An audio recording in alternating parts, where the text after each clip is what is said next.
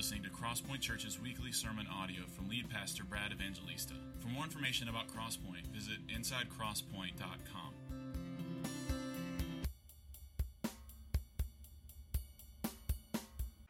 Amen. I like that little bluegrass twist to that. Jennifer leaned over to me midway through the song and she said, When we sing it like this, my southern accent gets a little bit thicker.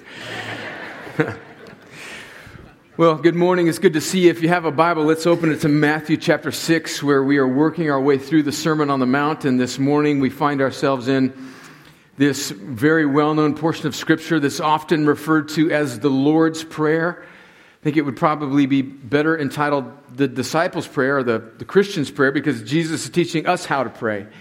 And we're going to work our way through that in just a moment. If you don't have a Bible, we'd love for you to use one of the Bibles that's in the rack in front of you. You can find a Bible there. Take that. If you don't own a Bible, keep it as our gift to you.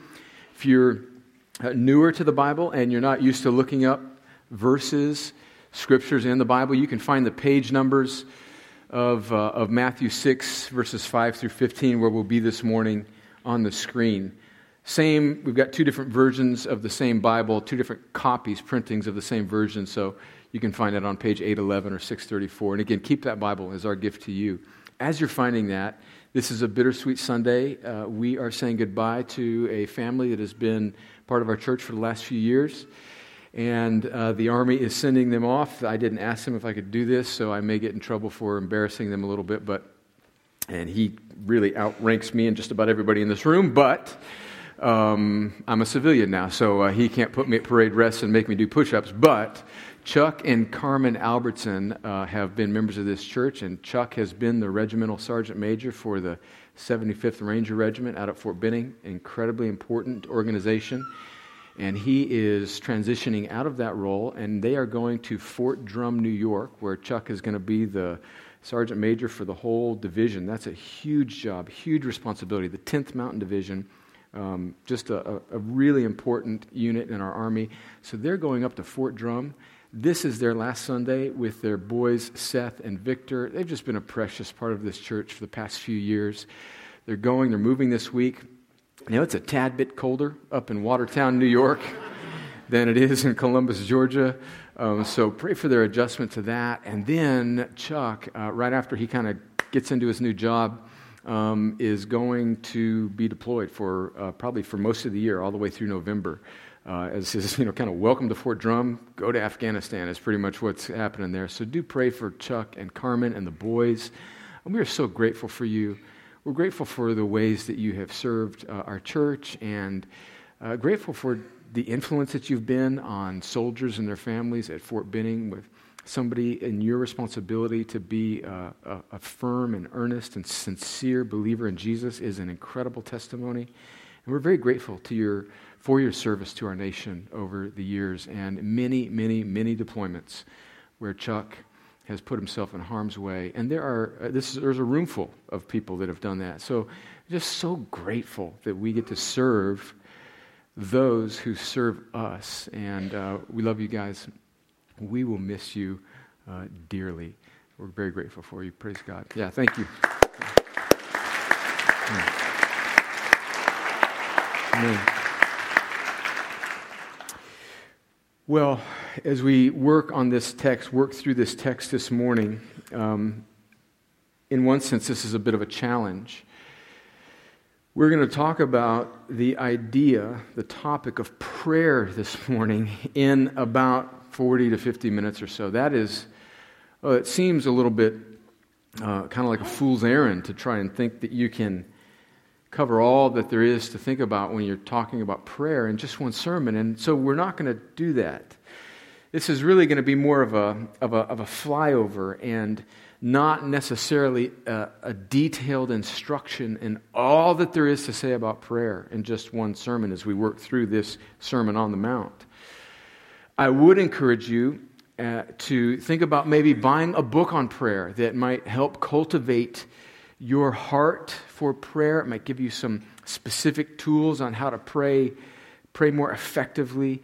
Uh, one book in particular that this past year that came out that's helped me quite a bit. Uh, Robert, in fact, did a class on it. Um, last year. It's a book by Tim Keller, a pastor in New York City that we respect highly, and it's a book titled, very creatively, Prayer. So if you if you were to go to Amazon and just kind of type in the search box Keller prayer, that book would come up, and, and you'd really benefit by, by reading that book.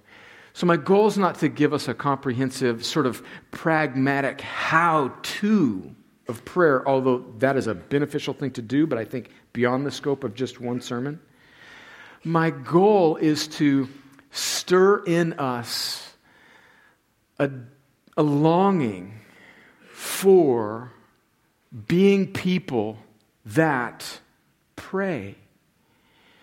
Robert read for us this morning from Hebrews chapter 4 that this beautiful truth that Jesus, because of his work on the cross, because we were fallen, God came and took on the likeness of sinful flesh, God the Son, lived a perfect life, bore the wrath of a holy Father on our behalf on the cross, extinguished it, removed it, rose again in victory over the grave, removed the barrier that was between us and God when we were separated from Him in our sins.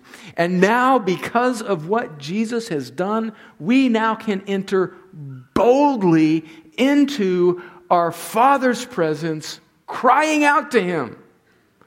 And I, I want us to more than some pragmatic step on how to pray, which again is a beneficial thing to think about at times, but more than that, I want us to have our hearts stirred, stirred with boldness and compassion and, and earnestness and confidence that no matter what your week has been like, or no matter how you feel your state of worthiness is, that not because of how you feel, but because of what God has done in Christ for you, if you're a believer in Jesus, that you will cry out to God and say, God, help me. And if you're not a believer in Jesus, that even by a bunch of Christians primarily in a room thinking about approaching their Father, that it would so warm and melt your unbelieving heart that you would have no excuse. In fact, you would have no other option than to say, I want some of that. And that would be the Holy Spirit priming the pump and melting the hardness of your heart and giving you a new heart so that you too can be a child of God and cry out to the only one who can do anything. That's my prayer today that we would, we would develop in us a, that type of passion. There's this French cat. His name is, I think he's dead now because he was a French pilot back in World War II. I don't know anything about this dude other than I read a quote of him off of my Google machine and I loved it. His name is Antoine de Saint Exupéry. He's a French poet, pilot. Really, he flew in World War II, I think, and he was also a poet, which I just love that combination. And he said, don't have it on the screen, but just let me read it to you. If you want to build a ship, don't drum up the men, men to gather wood divide the work and give orders. Instead, teach them to yearn for the vast and endless sea. That's so good. I don't know where my boy Tony was when it comes to faith in Jesus. But what he's getting at there is so true, right? So today, when we're talking about prayer, I don't want us to think about gathering the wood and all this kind of which is a good and noble thing to do in other settings. What I want us to do is to learn to yearn for the vast and endless sea of God's amazing grace. And that would be like a magnet that pulls his children to call out to him in prayer. So with that, let's let's uh, ooh, I feel I feel kind of like I've preached already. I haven't even read the text. All right. Let's go. Matthew chapter 6, verse 5. Let me read it all the way through and pray, and then we'll work our way back through a good portion of it. And when you pray, you must not be like the hypocrites, for they love to stand and pray in the synagogues and at the street corners that they may be seen by others. Truly, I say to you, they have received their reward. But when you pray, Go into your room and shut the door and pray to your Father who is in secret, and your Father who sees you in secret will reward you. And when you pray, do not heap up empty phrases as the Gentiles do, for they think that they will be heard for their many words. Do not be like them, for your Father knows what you need before you ask Him. Pray then like this Our Father in heaven, hallowed be your name. Your kingdom come, your will be done on earth as it is in heaven. Give us this day our daily bread and forgive us our debts as we also have forgiven our debtors. And lead us not into temptation, but deliver us from evil. For if you forgive others their trespasses, your heavenly Father will also forgive you. But if you do not forgive others their trespasses, neither will your Father forgive your trespasses. Well, as we think about these words on pray, prayer, let's pray and ask the Lord to help us understand. Father, we are so grateful for your kindness to us in Christ. Lord, would you open our eyes to the beauty of what it means to be a child of God with the privilege to enter the throne room of our Father and to call out.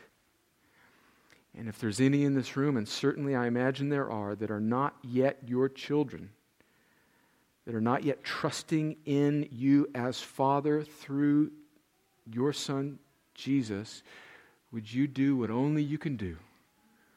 And would you make them yours this morning and give them the gift of faith and repentance so that they can behold the wonder of the gospel?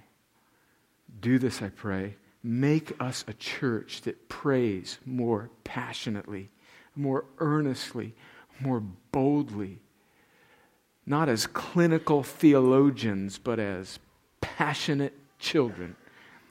I pray that you do this for your glory and our joy in Jesus' name. Amen.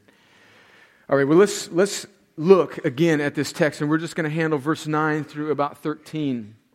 At the beginning there, verses 5 through 8, he's contrasting just like he did last week. Remember when we were looking at giving to the needy? He says, Don't be like these people that try to make a religious show of everything that they do.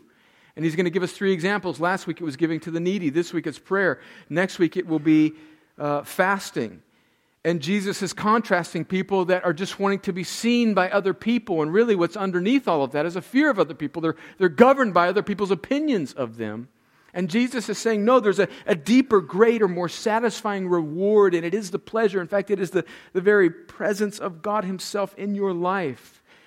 And so in verse 5 through 8, he says, Don't be like those that are seeking this reward that's only temporal and earthly, but seek this heavenly reward. And so in verse 9, Jesus says this He says, Pray then like this. I think that's instructive. He's not saying that we need to pray with these exact words.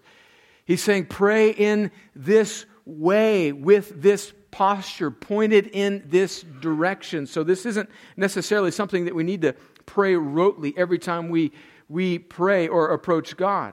The irony of it, sort of, is that this is maybe if you grew up in a more liturgical church, which I think is wonderful, the irony is, is that this is actually something that maybe you grew up reciting in church a lot. And I understand why we do that often in church culture because it, it's, it's used as an instrument to teach us. But there's, aren't we just vulnerable to the things that we do sort of regularly to having them become rote? And so maybe you grew up reciting this prayer in church.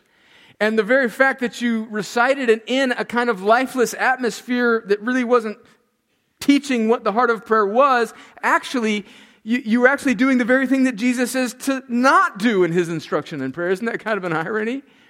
And so we, we, we need to pray not these exact words as if it's a formula, but we need to pray like this. And here's how he starts. He says, with this first phrase, Our Father in heaven.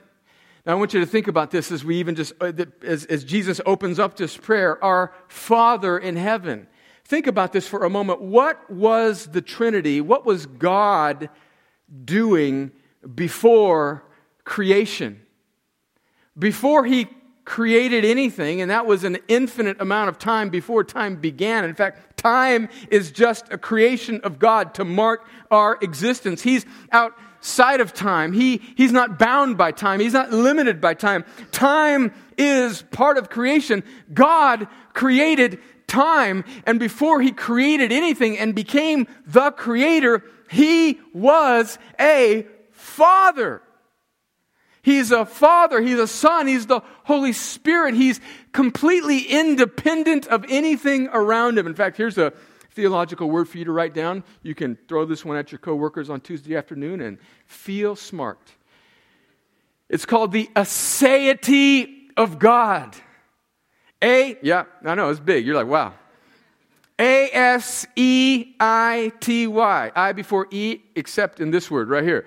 A S E I T Y, the aseity of God. It means that God is self sufficient. God needs nothing. God didn't need us. The Trinity didn't get bored in heaven and decide to create us because God needs our fellowship. Before God created anything, before He, he spoke everything that is into existence out of nothing, He was a triune fellowship Father, Son, and Holy Spirit.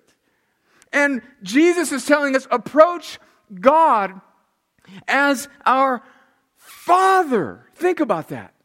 A.W. Tozer, a, a pastor that pastored in the mid 1900s, I wrote a lot of really helpful, deep things, and he, he, he said, and I, I wrestled this with, for, with this for years, thinking, is this really true? But I think there's a lot of, a lot of merit to this statement. He said that the most important thing about every person is what they think about when they think about God. In other words, what's the image of God when you, when you have in your mind when you think about God? How do you think about Him?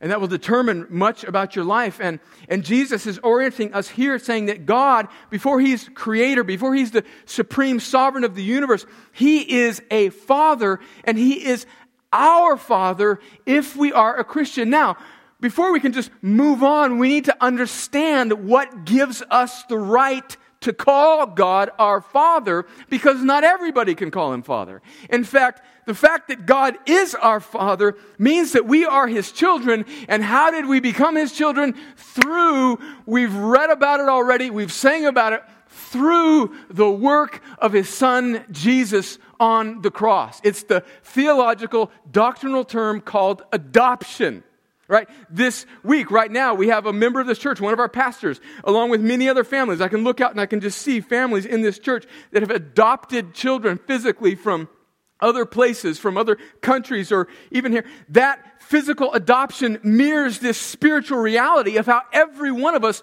who's ever a Christian became a Christian because we were not children of God, but God, we were created by God, but we have been, we have been lost in our sin. We have rebelled against God. We're separated from God, but God, through the work of His Son on the cross, bearing His wrath, reconciling His people to Himself, adopts us. Listen to what Paul says in Galatians chapter 4, verse 4. He says, But when the fullness of time had come, God sent forth his Son, born of a woman, born under the law, to redeem those who were under the law, so that we might receive adoption as sons. That means that we are all separated from God by, by just natural birth. We are by nature sinners. And when God determines how he determined to save a, a lost people is he sent his son Jesus to live a perfect life where we have all rebelled. Jesus bears the wrath on the cross, rises again in victory over it. And now, when God saves a person, he gives them a new heart so that they can see Jesus and trust in Jesus. And through Jesus, they become his sons. So we are adopted as children not just because we're alive, but because we have trust and faith in what he has done on the cross for us. Just this past to give you an illustration of how powerful this idea of God being our Father is. Uh, I think I've, I know, I'm pretty sure I've said this before in here. Um, just this past November, Jennifer and I and the kids went home to El Centro, California for Thanksgiving. That's my hometown. I moved away from 503 Winsley, El Centro, California, in June of 1989. I went away to college in New York, left. I was 18 years old, flew away to New York. I have not lived in my parents' house since then. I can, in fact, remember my mother crying at the airport in San Diego when I was getting away to go to college, and she was like super crying. My mom's a reserved person, but it was like kind of like snot bubble cry. You know, she was going to. And she says, You'll never live in our house again. You'll never live here again. I said, Mom, come on. I'm going to go to college, do a few years in the Army. I'll be back. And she was right. I haven't been back for more than a week or two at a time since 1989. Now, 1989 to 2015, November, what is that? 26 years. I get off a plane in San Diego. We drive through the beautiful desert from San Diego to El Centro, where there's nothing but coyotes and cactuses and tumbleweeds and Border Patrol agents. and we pull into the driveway at 503 Winsley. I haven't been there in about a year and a half. And I haven't lived there since 1989. And I walk in that front door, and everything looks pretty much the same, right? I mean, mom and dad, they, you know, decorating tastes lagging behind just a little bit. I walk down the hallway, I take a left at the kitchen, and I'm in the kitchen. Right to the right is that little phone that if we had to call a girl, we, the one phone you had to stand in the kitchen and call her. And then I walk straight to the refrigerator. Actually, before I go to the refrigerator, on the table, my mom has made these seven layer bars, and it's like this graham crackers and this sugary nougat awesomeness with some chocolate chips and butterscotch chips, and then some more awesomeness that I don't know what it's about. She makes it for me every time I have one of those bad boys. I suck it down, and then I go straight to the fridge. I open up that fridge. I have not lived in that house since 1989. But I open up that fridge. I don't go get a cup from the cupboard because I need some milk. And I go straight to the carton, man. I pop that baby open, and it's my dad's house. So I drink straight from the carton.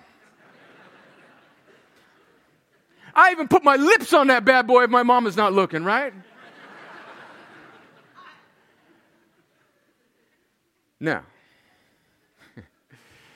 if Reynold or Terry went to my house just visiting my folks and they went straight into the kitchen and they put their lips on my mama's milk jug, that might be a problem because they're not my daddy's son. But I am, right? I am. I can put my lips on the milk carton. And friends, that's what, that's what Jesus, before he even gets into the, to the specific things, he's saying, that's who you are. That's your privilege as a child of God. And it doesn't depend on how you feel that week. It depends on the grace of God as your father. He is never more your father. He is never less your father. He is your father. Listen to this quote from Thomas Brooks, who was a Puritan in the 1600s. And I stumbled across this, guy because Brooks was Charles Spurgeon's favorite Puritan. Listen to what Brooks says. He says that weak Christians are apt to sit down troubled and disheartened by the sin within, thinking that they can't drink straight from the milk carton, right? But they should remember to strengthen them against all discouragements that their person stand before God clothed with the righteousness of their Savior. And so God owns them and looks upon them with great delight as their Father. Our Father who is in heaven. The next phrase, hallowed be your name. Now, this word hallowed, maybe you didn't grow up kind of reading the Bible and you're, oh, there's a biblical word. These guys just use kind of Christianese. No, no. Simmer down. Right? This is not a hard word. The definition of hallowed, it's to ascribe worth or honor. It's not that we are making God anything by our confession. It's that we are merely acknowledging who God already is independent of us. It is orienting our minds to the beauty and the sufficiency and the holiness and the worth of God. We're not giving God worth.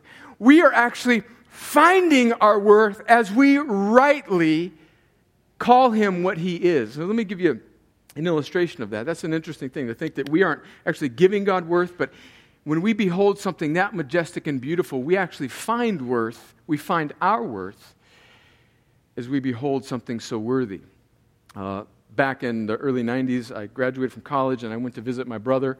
By the way, uh, every now and again, you guys ask me about my stories about my brother, which were. Um, he used to dominate me as a little kid and lock me in the bathroom and really punk me and beat up on me. I feel like I give him a bad rap. He actually led me to the Lord later on in my life. Um, so I want to redeem my brother a little bit. But he was a missionary with his wife in Paraguay for a couple years in the early 1990s. And after I graduated from college, I went down to visit them in Paraguay. And we visited, uh, we went to Argentina and Brazil. There's this little corner of Argentina and Brazil where I think it might be one of the wonders of the world is the Iguazu waterfall, the falls de Iguazu and it makes the Niagara Falls look like a water faucet. I mean, this thing is humongous, humongous.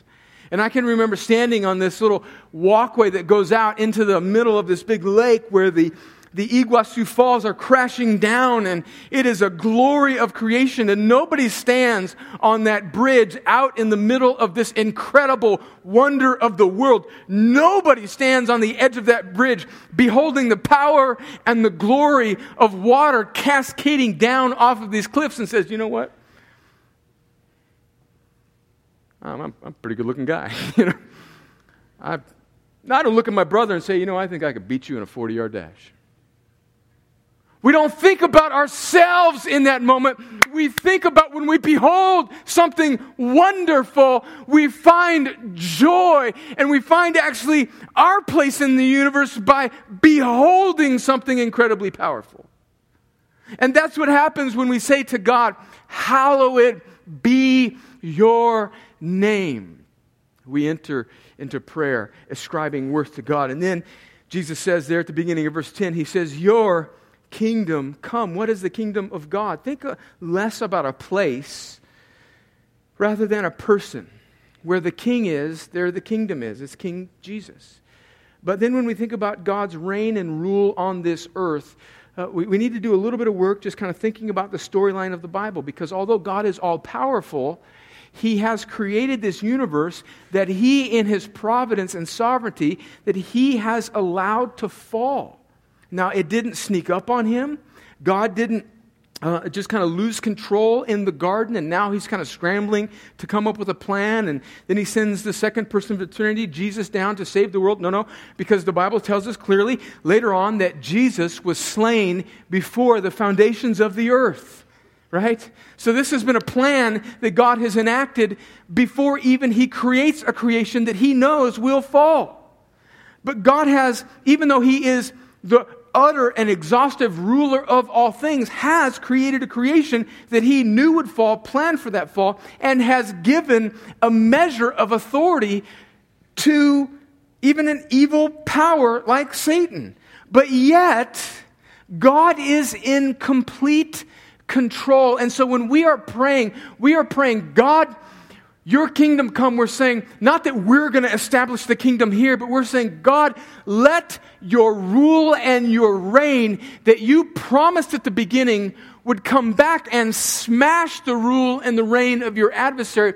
Let it come. Let the very thing that you said would happen, let it happen. It's, it's going to happen. God has guaranteed it. Lord, let it come. And we are saying, God, would you do the very thing that you have guaranteed that you will do, which is to reestablish your utter and exhaustive rule over your creation. So some of us may say, wait a minute, Brad.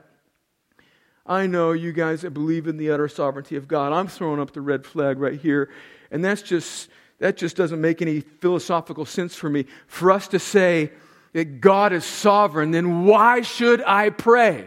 Right? Have you ever had that sort of philosophical objection?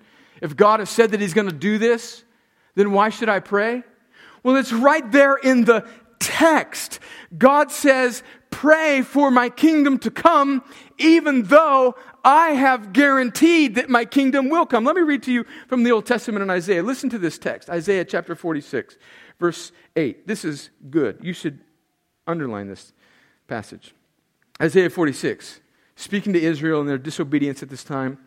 a specific situation, but this text becomes kind of a big panoramic view of how God operates in all things. Remember this and stand firm and recall it to mind, you transgressors. Remember the former things of old. This is Isaiah 46, verse 8. For I am God and there is no other. I am God and there is none like me. Verse 10, listen to this. Declaring the end from the beginning and from ancient times, things not yet done. Saying, My counsel shall stand and I will accomplish all my purpose. Calling a bird of prey from the east, the man of my counsel from a far country, I have spoken and I will bring it to pass. I have purposed and I will do it. So God is saying here, I'm going to do it. My kingdom's going to come. I'm going to conquer. Jesus is coming back. I will vanquish all sin. All evil will be purged. And then he tells us to pray for the very kingdom that he promises will come, to pray for it to come. now, let me give you an analogy here just to kind of help our little smart alecky little ways. If I told my son, son, mow the lawn. Well, Dad, what are you talking about? If I don't mow the lawn, you're going to mow the lawn anyway.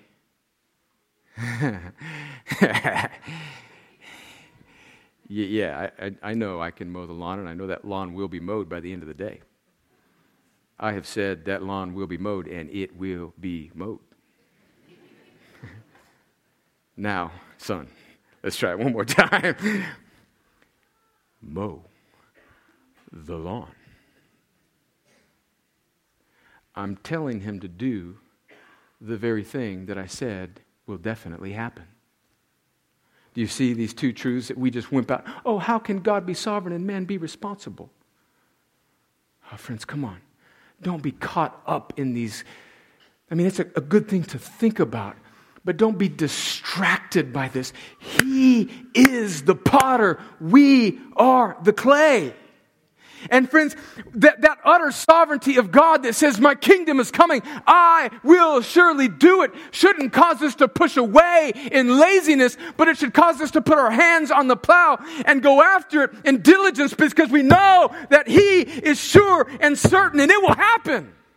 So that gives me motivation to give myself to the work of God because what He has purposed, He will do. And what a privilege right? What a privilege to participate with God in His unfolding plan, right? What a privilege to participate with God. Can we see it that way? I wish my boys would see what a privilege it is to mow the lawn when I tell them, but anyway. Your kingdom come. He goes on and he says, Your will be done on earth as it is in heaven. So I want us to think about two aspects of God's will here. There's, there's two theologians in the history of the church have, have, have have distinguished between two aspects or two ways of looking at God's will or two, two ways uh, that the scriptures speak of God's will. One is God's sovereign will, often called his will of decree. In other words, what God says he will do, he will do it. Irrespective of anything, we can't stop, right? We just read in Isaiah 46 where God said, I have said I'll do it, I'll do it. He's not asking for participation at that moment. He's just saying, I'm going to do it, even though he calls us to be part of it, to be the means by which he accomplishes his end. Psalm 115, verse 3 says that our God is in the heavens and he does or he wills whatever he pleases. He, he will do what he wants to do. He's not bound or limited or needing anything to accomplish his sovereign will. But then the scripture also speaks of this moral will or the commands that God gives his people to help them live in ways of obedience towards him, which he knows that they will not perfectly follow through. They won't perfectly obey. So this is what Paul is speaking about in Ephesians chapter 5, verse 17, he says, Don't be foolish or don't be stupid, but understand what the will of God is. In other words, how God has commanded us to live, that type of the will of God, as opposed to this sovereign will of God that he will do regardless. He says, understand what the will of God is. 1 Thessalonians chapter 4, verse 3, uh, the apostle Paul writes these words, and he says, This is the will of God, your sanctification So, God's will, God's desire for your life is to, for you to grow, that you abstain from sexual immorality, that each of you know how to control his own body in the holiness, in holiness and honor, not in the passion of lust like the Gentiles who do not know God. So, can you see the distinction there between what God has willed that will happen and then what God commands or wills for us to do and live? And what I think is going on here in this sense of being God's will is Jesus is saying, pray that God's will, his moral will, what, what he has commanded his people, how he's said this is how you should live. Pray that this would be heeded on earth. And we as Christians are like between heaven and earth. And we are saying, God, let your kingdom come.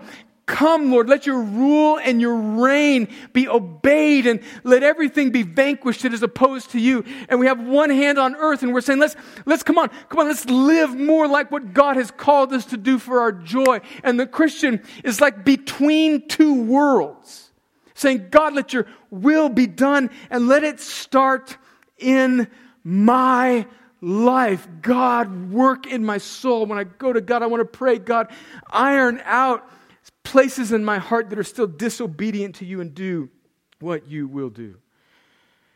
And then, God, and then Jesus takes a turn here. He goes from this majestic, the kingdom of God coming, the hallowedness of God's name, the will of God being done. And he, it's like he goes from the majestic to the mundane in verse 11. And he says, after we've been dwelling in the clouds of God's utter sovereignty, he says, Then give us this day our daily bread. In fact, the turn is so drastic that the early church fathers in like the first few centuries, when they were interpreting this verse, they said, surely God doesn't just mean like daily bread, like food. Surely what Jesus means there is like he's talking about himself, like himself is the spiritual bread from heaven, right? Surely it's not just so mundane as an everyday need of a meal. And then the reformers came along a couple centuries later and they said, no, that's exactly what it means. In fact, they read the early church fathers and they said, they were exceedingly absurd. and what they say here is that, yes, what Jesus has in mind here is just, Lord, give me my everyday needs. And notice that it's daily. Notice the significance of that word daily. In other words, God, don't set me up for life so I can cruise.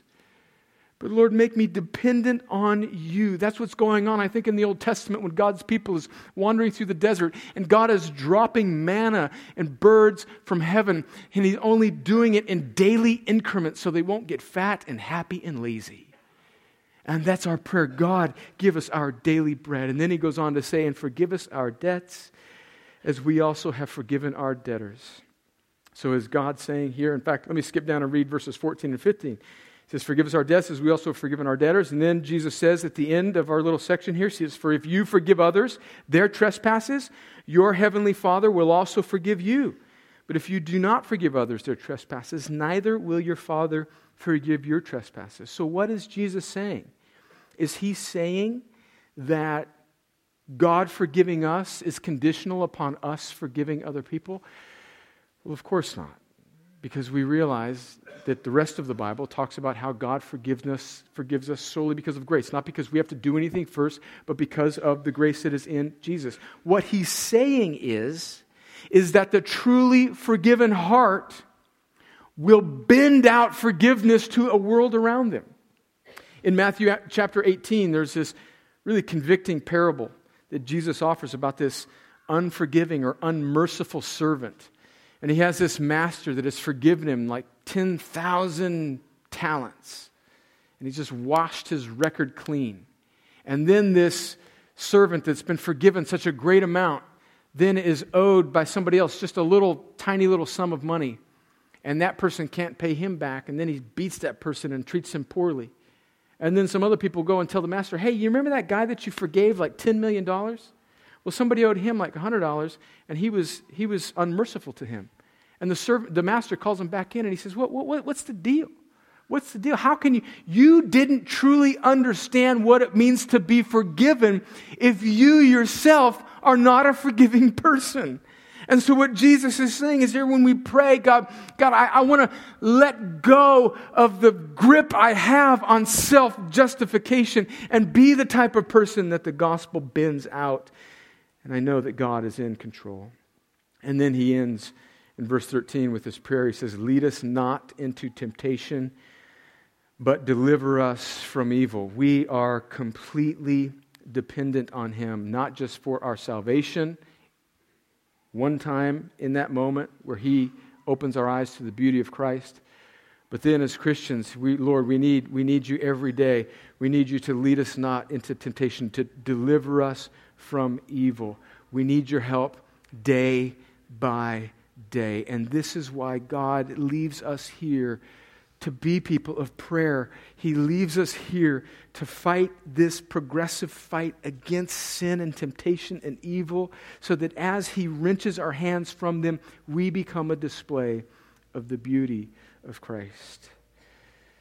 Pray then like this Our Father in heaven, the one who I can go to boldly not because of anything good in me, but because of the good of Jesus. Hallowed be your name. Worthy are you, God. Your kingdom, your rule, your reign, come. Let your will, let your ways be done in my heart. Let me not be a person who has had a one time confession and now my life isn't congruent with what I confess, but let your will, your ways, let me saturate myself in your word. Let me be a part of a church family so that your will can be in increasing measure done in me. Lord, bless me today. Don't make me fat and lazy and happy on your blessings, but, but keep me trim and, and ready to seek you for new mercies in every new morning. And God, let me, let me bend mercy out to others because you have been so merciful to me. Let me view everybody through the lens of your redeeming grace in my life. And God, I'm going to need your help tomorrow and a week from now and two weeks from now, and I can't coast. I need you. I need you to, to keep me from the things that you saved me from because I'm so prone to be like a dog returning to his vomit. And so I need you to keep me away from temptation and to deliver me from evil daily. Lord, I need this. And do this, Lord, for the glory of your name and for the joy of my soul. Let's pray this way. Let's pray this way. Now, if this has overwhelmed you and you're thinking, oh man, I can't remember half of this. In fact, I'm getting hungry now. I wish you'd wrap it up. And one more, one more quote from Brooks, Thomas Brooks, Spurgeon's favorite Puritan. I want this to give you hope. Because you may be so broken, you may be so busted up, you may be so, maybe so burdened with life that like just any instruction just feels like another brick in your rucksack. Like, oh, great. Like, I think what you said is true, but that's just another thing for me to do. Friends, this is not a checklist of little things I got to do. Oh my God, heaven, heaven, I got to. No!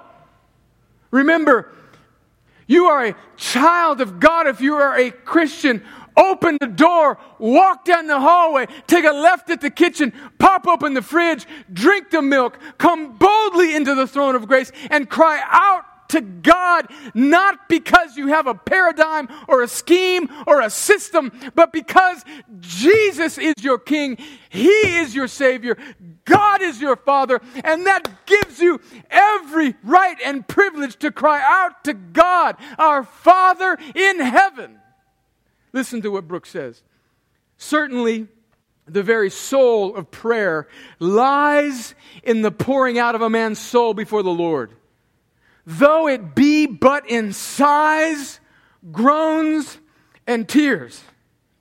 One sigh and groan from a broken heart is better pleasing to God than all human eloquence. Amen. Amen. Come on. Let's not be a church that prides itself on theological precision but has cold hearts when we pray, right? Let's let's let's bust through the door because of what Jesus has done. Let's walk down the hallway and let's drink. Let's drink. And that drink may be a moan, a groan, a sigh, but let's, let's pray. Let's pray. And let's do it right now. And some, let me, a burden here before we wrap this thing up. Some of you young men in this room, you are so conscious of what you look like and how you comport yourself around other people that you are bound by your perception of yourself. You need to lead out You need to lead out in your wife. You need to lead out your children. And you need to stop being so stinking stupidly cool. And you need to lift your hands, get down on your knees, open your Bible, repent of your sin, and go after God. You don't need instruction. You don't need another little group you meet here and there. You need to finally, right now, get real with God and go after Him because He, if you're a Christian, is your Father. Go after Him right now and stop being a cool punk Christian. Do it right now and go after God. Because He is your good and gracious Father. Let's pray. Lord, I want to be like that. I want to be like that, God. I want to, God, I want to be like that. I don't want to be a doctrinal jerk. I don't want to be somebody that looks, looks condescendingly at people who may not have it all together, but who sigh and groan a whole lot better than I do.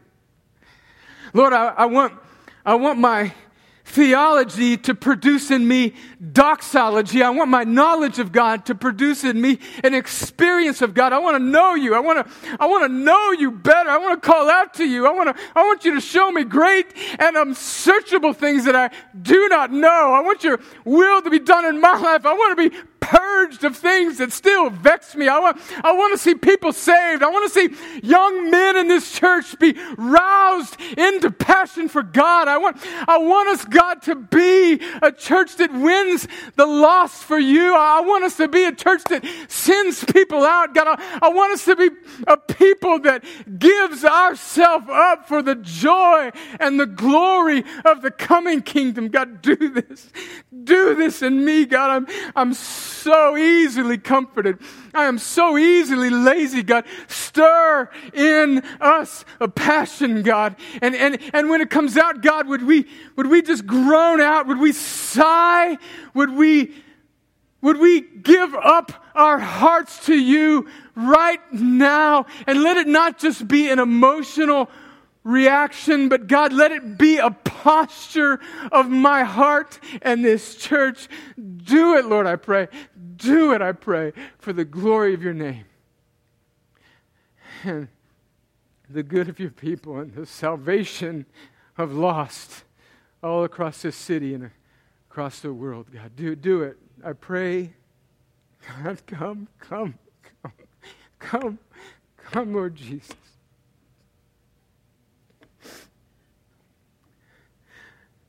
Lord, you're my Father. Hallowed be your name. Your kingdom come, your will be done on earth as it is in heaven. Give me, Lord, just enough for today so I wake up tomorrow seeking you afresh. Lord, let me be a forgiven, pardoned rebel who gives grace to others. And Lord, guard my wandering heart. I'm so prone to wander. Do it, I pray. Do it. Do it. I pray. In Jesus' name. Amen.